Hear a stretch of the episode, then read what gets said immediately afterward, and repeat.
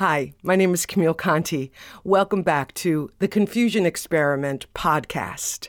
This is the place where we step into the laboratory of life every Monday and become scientific at times in our exploration of our mind, our hearts, and this life that we are living. This is episode 24 Living with Uncertainty. We started the podcast on June 1st with the 18 findings from my book, The Confusion Experiment, in which I meditated for an hour every day for 100 days. The first week, we talked about the myths of meditation. In the second week, we talked about the journey from knowing to feeling, the journey from the head to the heart. And in the third episode, in which we explored these 18 findings, I talked about what it was going to take to begin to participate in the new design for living. Since then, we've talked about confusion as a high state of consciousness. We've talked last week about confusion as a strategy. And we've even touched on the power and potency of uncertainty. Today, I want to talk, though, about living in uncertainty, because really, to a great degree, that is exactly what is happening right now. And it is a new experience for us individually and collectively.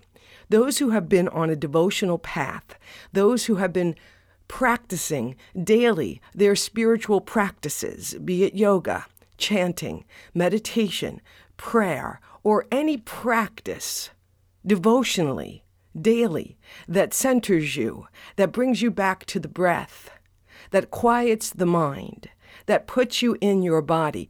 Any one of those practices has been preparing you for this very moment. We all talk about how we want to go on a retreat and we want to take a break. Well, we are on a retreat right now. Not necessarily the one we thought we needed or wanted to be on, but nonetheless, here we are, living with and living in uncertainty.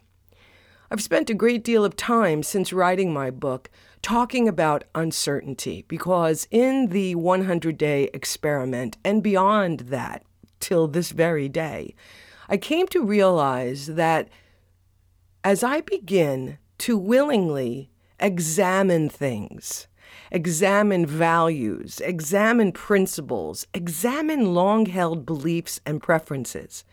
To the degree that I'm willing to explore all of those is to the degree I do the deep dive into myself and learn more about why I am the way I am and why my life is the way that it is. One of those areas had to do with uncertainty, not knowing. And I've talked at great length, and I will continue to talk at great length because it's just that important right now.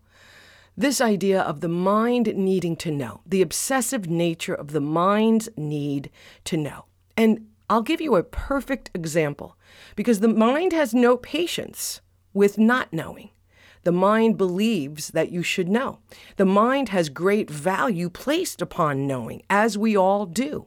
We live inside a system that places a high value on knowing and productivity. And when you seemingly don't know or you're not producing, that's a problem. So here we have this new virus called COVID 19.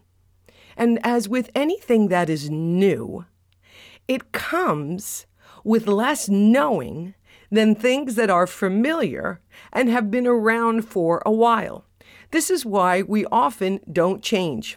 This is why we oftentimes stay stuck in bad relationships or bad jobs because at least we know them.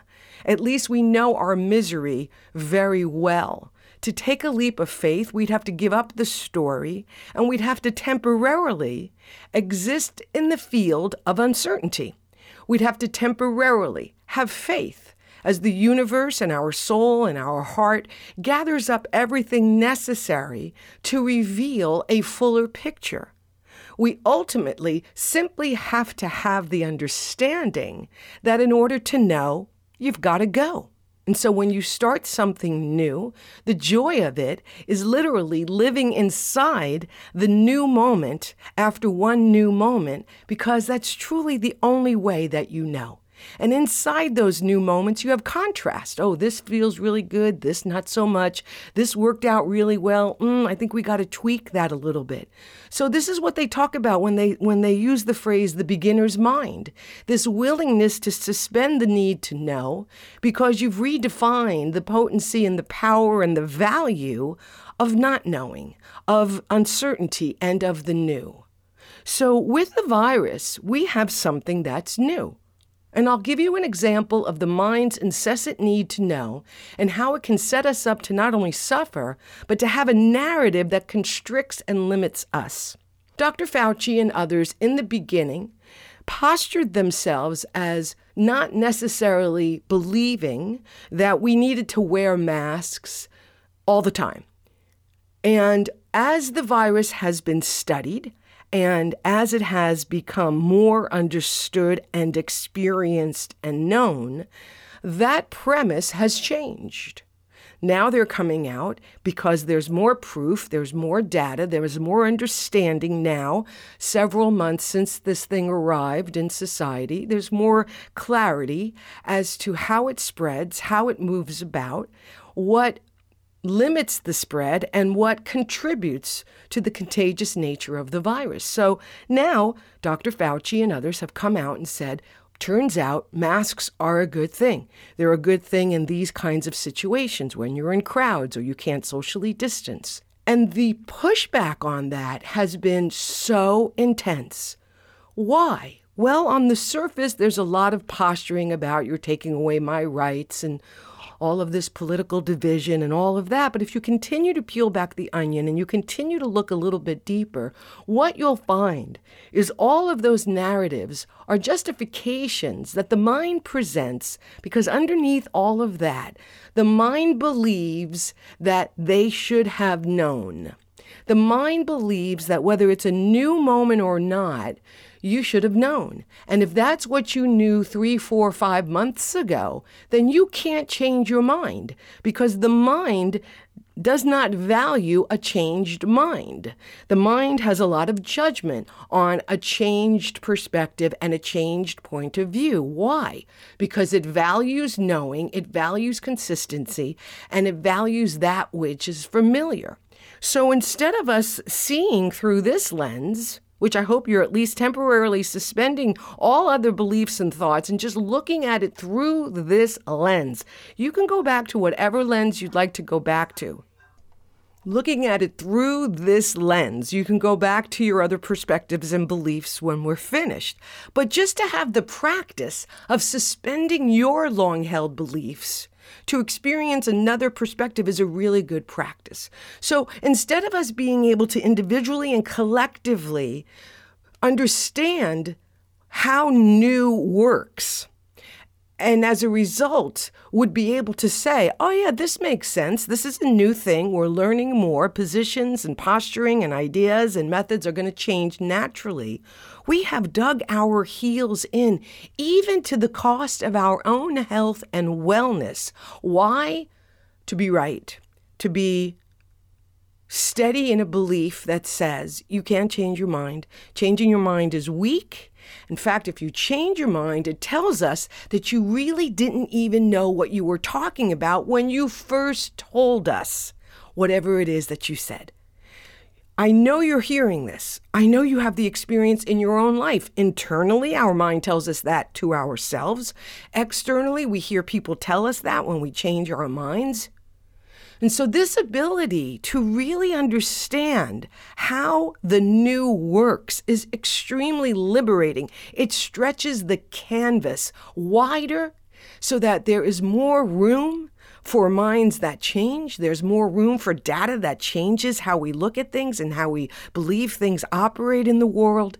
So that's the very first thing in this talk today about living with and in uncertainty is understanding how new operates and being aware of how you can posture yourself within things that are new in your own life and in the life that's happening around us so that you can feel more at ease, more calm, and more flexible. The other thing that is absolutely fascinating about what is happening right now is this idea that uncertainty is bad. And it causes tremendous anxiety and stress to the mind and consequently to us when you have nothing to counter the argument that the mind presents to us about uncertainty to believe that uncertainty is a bad thing. This is another filter I would like you to put on and look through at this moment. Why do we believe uncertainty and not knowing is so bad? Again, we come back to the mind. It is because the mind has told us that knowing is the value, knowing is success, knowing is the way to live. Security, safety, knowing. Without those things, then why bother? Or it's not true or real, or it's not worth the leap of faith. Here's another example. I was reading some articles around kids returning to school, and in some of the articles, the people writing the articles wrote, and I paraphrase, that online learning didn't go well. And I'm thinking to myself, well, here's another example of our unwillingness to be patient with experimentation and exploration. COVID came on fast. Things closed down fast. Moving kids to an online experience happened fast. It wasn't something people had time to prepare for. Sure, depending upon what school district we're talking about, there may have been dabbles in online training and teaching, but for the most part, school districts in our country and the public school district as a whole was not properly set up to teach children online every day with best practices. But they did the best they could and they jumped in and they started teaching our kids. Now, after three, four months of doing that, we've learned a lot. We've learned what works, what doesn't work, what the kids need, what they thought we needed, but not so much, what added practices would really help restore the, the loss of connection. So it was an experiment, and now we have this awesome opportunity to continue to make it better, to live inside the real time now moment of a new design for educating our kids, and to get in there in the new school year and keep going, keep teaching online, and use the online platform as the default, and look at the old way in a new way. What would it be like if we looked at the brick and mortar of schools as an opportunity to bring kids in socially and wearing the masks, but having the chance to connect and be with each other. You see what I'm saying? There's all sorts of possibilities now that are being squashed because we expected something brand new without any preparation, online learning, to have been as good as something that's been around for decades. And when it failed, well, we just concluded that it would never be able to get better. And that's a missed opportunity for all of us. So, I give you these examples simply to see how the mind prepares the narrative individually and collectively, and what it is then that we can do about it. How do we live with uncertainty? How do parents live with the uncertainty of not really knowing whether or not they should send their kids back, whether or not that decision is right or wrong for the kids' development? whether or not teachers who love their jobs should go back to schools, dealing with their own personal morals and value systems. Suddenly it's like, wow, do I go back to be of service to the kids whose parents are sending them? Or do I honor this deep feeling that that's not a healthy thing for us to be doing? So there's a lot of questioning, there's a lot of soul searching going on, and that is actually a good thing. That's one of the ways that we live with and in uncertainty. We have a willingness to question. Now, the mind, of course, questions with a need for an answer. My suggestion is live in the heart's way. The heart's way is live in the question. Keep living in the question. Keep redesigning the question. Keep contemplating the question. Keep imagining the different scenarios. Put the different scenarios in your body. Imagine yourself in the situation, in the school teaching, sending your kids back to school. How does it feel? Then put the put that other scenario in your body, teaching them at home or not teaching at school or offering distant learning And just allow all these different methods of knowing be a part of how you arrive at a situation. Because I have had my own experience in which the longer I hang out in the question, the more truer it is that I don't make the decision, but rather the decision makes me. Another way to live with uncertainty and to be in uncertainty in a way that's not so stressful, dare I say, peaceful, um, to live in it in a way that is not constantly challenging your mind and your heart, but rather giving you a centered place from which to live in and with the uncertainty, is spiritual practices or just practices. If the word spiritual doesn't work for you, then get rid of it. But the point here is to understand that daily practices are key. I don't really care what practices you try out and ultimately commit yourself to, but there is no doubt in my heart and in my clearest mind that to the degree that to the degree that I am steeped in my daily practices, to the degree that I do them frequently throughout the day and night, to the degree that I make a commitment to how it is that I am going to live, no matter what gets thrown at me, is to the degree that I am able to be more centered, more in a place of kindness and compassion for myself and others, less angry, less reactional, less willing to get trapped in the 3D world of human conditions and drama and saga. So the payoff is huge. There are so many Facebook groups that are offering daily devotional practices, even if it's something you've never done, even if you're embarrassed and you got to do it when nobody is looking. I encourage you to find something that helps return you to your breath, that helps you get back inside your body, that helps you tolerate your discomfort and helps you hold those feelings that you don't want to feel. Because no matter how crazy it gets, and it will get more crazy here before it's going to level off, because that's how change works. We are seeing a collapse. We're seeing a complete collapse and disruption and destruction, which is what has to happen for the new way to have the space to emerge like a building, right? You put dynamite in the building, you push a button, and the thing blows up and collapses upon itself. And in an instant, it's just rubble. Well, that is happening a little bit more slowly. And there's a lot of buildings right now in our societal makeup, in our governmental makeup, and our personal and daily makeup that is collapsing. So, a daily practice, walking, exercising, cycling, contemplating, reading books that inspire you, watching something that inspires you, watching other people chant, listening to high vibration music, finding a yoga practice online, just something. And of course, the mind is like, we don't need that. She doesn't know what she's talking about. We're fine. But the truth is, is that we do really need it. We need it now more than ever because we are heading towards change. And we are living in uncertainty right now because the universe is organizing things on our behalf.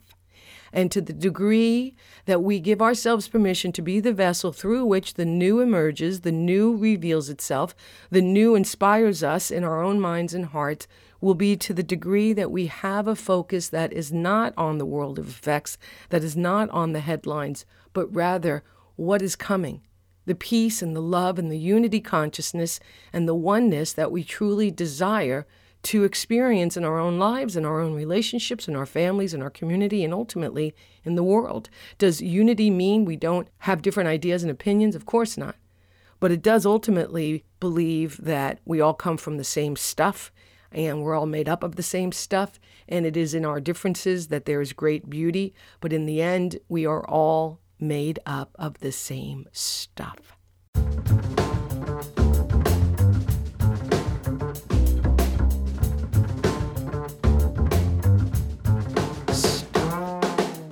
So, to recap a little bit here of what I've been talking about, because I think it's important to summarize these steps, these practices, these applications as we go forward. This idea of living with uncertainty first, we have to give ourselves permission to live with and in uncertainty. Second, we have to understand the mind's resistance to uncertainty. And I would encourage you to go back and listen to the previous episodes of this podcast. There's a lot of information and education that is extremely helpful right now. The 18 findings are chock full of wisdom that came through me as a result of my meditation experiment. So, willingness to live in uncertainty, understanding why the mind pushes back and resists uncertainty, and a curiosity and a willingness to explore what uncertainty really is and to be open to new definitions and new ideas about the power and the potency of uncertainty and to be mindful of when your mind is trying to convince you that not knowing and being uncertain is a bad thing. And the heart, the willingness, your willingness to let your heart out let it be a part of this experience through devotional practices that reconnect you to your heart center, to your feeling state. I remember a long time ago now when I was in Anchorage and I returned to yoga. I think it was after my dad had passed. I sobbed. I sobbed for the first half dozen classes. I had to bring a towel just to gather my tears and snot because I was resting inside my body through the poses, and my body was holding a tremendous amount of sorrow, sadness, trauma, and grief. How I didn't bolt from that class, I don't know. It must have been my soul and heart's directive that just kept me on that mat. And of course, the loving kindness from the teachers that just always say, come in and get on the mat. Just get on the mat. That's all you really have to do. My point is is that as you turn towards these ideas, as you come into the skin, as you come into the body, as you come into your thoughts, how your mind works, as you come into the heart that's been so closed off, you may cry, you may release, you may feel. And that is actually a good thing. Because as you move that energy out, as you clear it, as you flush it out of your system, you become lighter, you become more at ease, and you feel more. And in order to feel joy, we do feel sorrow. In order to feel contentment, we do feel discontentment. So there's just this amazing paradox of feelings that await us. And after time, your devotional practices will actually put you behind those contrasts. You'll get behind the joy and the sadness. You'll get behind the content and the discontent and you'll get behind it and you'll find and you'll experience that there is something that is none of that. There is something that is steady and still and all knowing, that there is something that is forever flowing, that has a vibrational frequency of ease and calm to it, a sweetness that is untouched by all that we are experiencing. So join me in the practice of living with the uncertainty that we are experiencing right now by considering some of these ways of looking at things, new filters through which to look at things that are happening, and give yourself permission to change your mind. Give yourself permission to look at the places where you have been really steady and unmovable and give yourself permission to feel what it's like to begin to change your mind. I had an experience of that this morning because I am turning up my devotional practices. I'm going through some situations in my personal life that I just don't want to participate in any longer, and I want to be different in these ongoing situations. I, I am truly seeking to remove myself from it as I have been in it and seek a higher plane for myself and those involved. And I realized, okay, you know what you have to do. You have to put more spiritual practices into your life. I woke up this morning, I was listening to chanting, I was chanting myself, I did meditation, I did prayer. I'm going to do more and more and more of it throughout the day.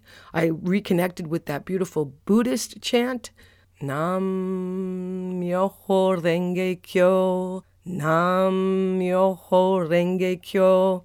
Because sound is very healing for me. So, that is my offering to you this week. Instead of trying to be certain when clearly you're uncertain, simply be willing to be uncertain. I really don't know what's happening, and I'm okay with that. Things really are uncertain, and I'm okay with that because this is a new moment, and new moments bring new information each and every time they show up. Your willingness to change the narrative, your narrative about uncertainty, is absolutely key right now. Just give it a try. See how it feels when you say these things out loud. See how it feels when you put your hand on your heart. You bring compassion to the one within you that doesn't like this uncertainty, that's stressed out about it. That's the you that's been trained. I have that still very active within me. I'm always putting my hand on my heart, bringing compassion to the Camille that is completely freaked out because she is in there. And I am not going to deny that she's in there. I'm not going to, to detach myself from her and judge that, Camille. That's very unloving. And I'm not going to force myself to be someplace where clearly I can't be at this time. So that's called surrender. I put my hand on my heart. I know you want to know more. I know you're concerned about this. We're taking these steps. It's really okay. Whatever it is you need to say to yourself, teach that to your partner, teach that to your friends, teach that to your children. It will help us tremendously if we allow ourselves to live in the uncertainty of the moment if we give ourselves permission to redefine uncertainty as something that actually has value and is okay, if we explore our own mind's resistance to uncertainty and bring compassion to it because we understand why it pushes back, and to be more willing to simply live in the heart space that is a lot more comfortable with unknowing because it has its own language of knowing than the mind is. Thank you so much for tuning in and hanging out in the laboratory of life this week. If you would like to purchase my book, The Confusion Experiment, you can find it at CamilleConti.com. The audiobook is also out there as well. And if you would like to become a patron of my work, please visit the patron page at The Confusion Experiment at the Podbean site. Take good care of yourself. I will meet you in that field of uncertainty. We will sit there together. We will smile we will relax into not knowing, recognizing and remembering that something within us does.